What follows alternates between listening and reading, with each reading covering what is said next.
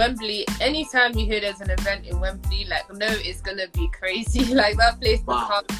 becomes really, like a hub of madness. Like Exactly. because it's so it's now become an attraction. Like Wembley wasn't an attraction before. Um, but now it's become a massive attraction because of like gentrification and all that stuff.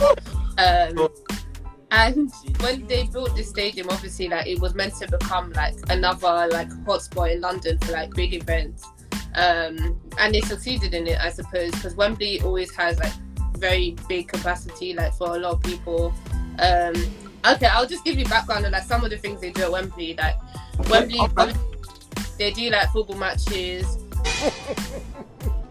Exactly. Um, they do a lot of concerts. Um, I actually went to Wembley for Beyonce's concert. Um, like two years When ago. you said event, Beyonce came to mind. 'Cause I Yeah. know she always messes that place up. Yeah. I need you to shut the hell up for the immediate future. I mean, to be fair, like yeah, everyone does like stuff at Wembley. Um, and obviously, if it's not in Wembley, it'll be like in um, Stratford, in the in the stadium in Stratford, or it'll be at like the O2 if it's like a musical festival.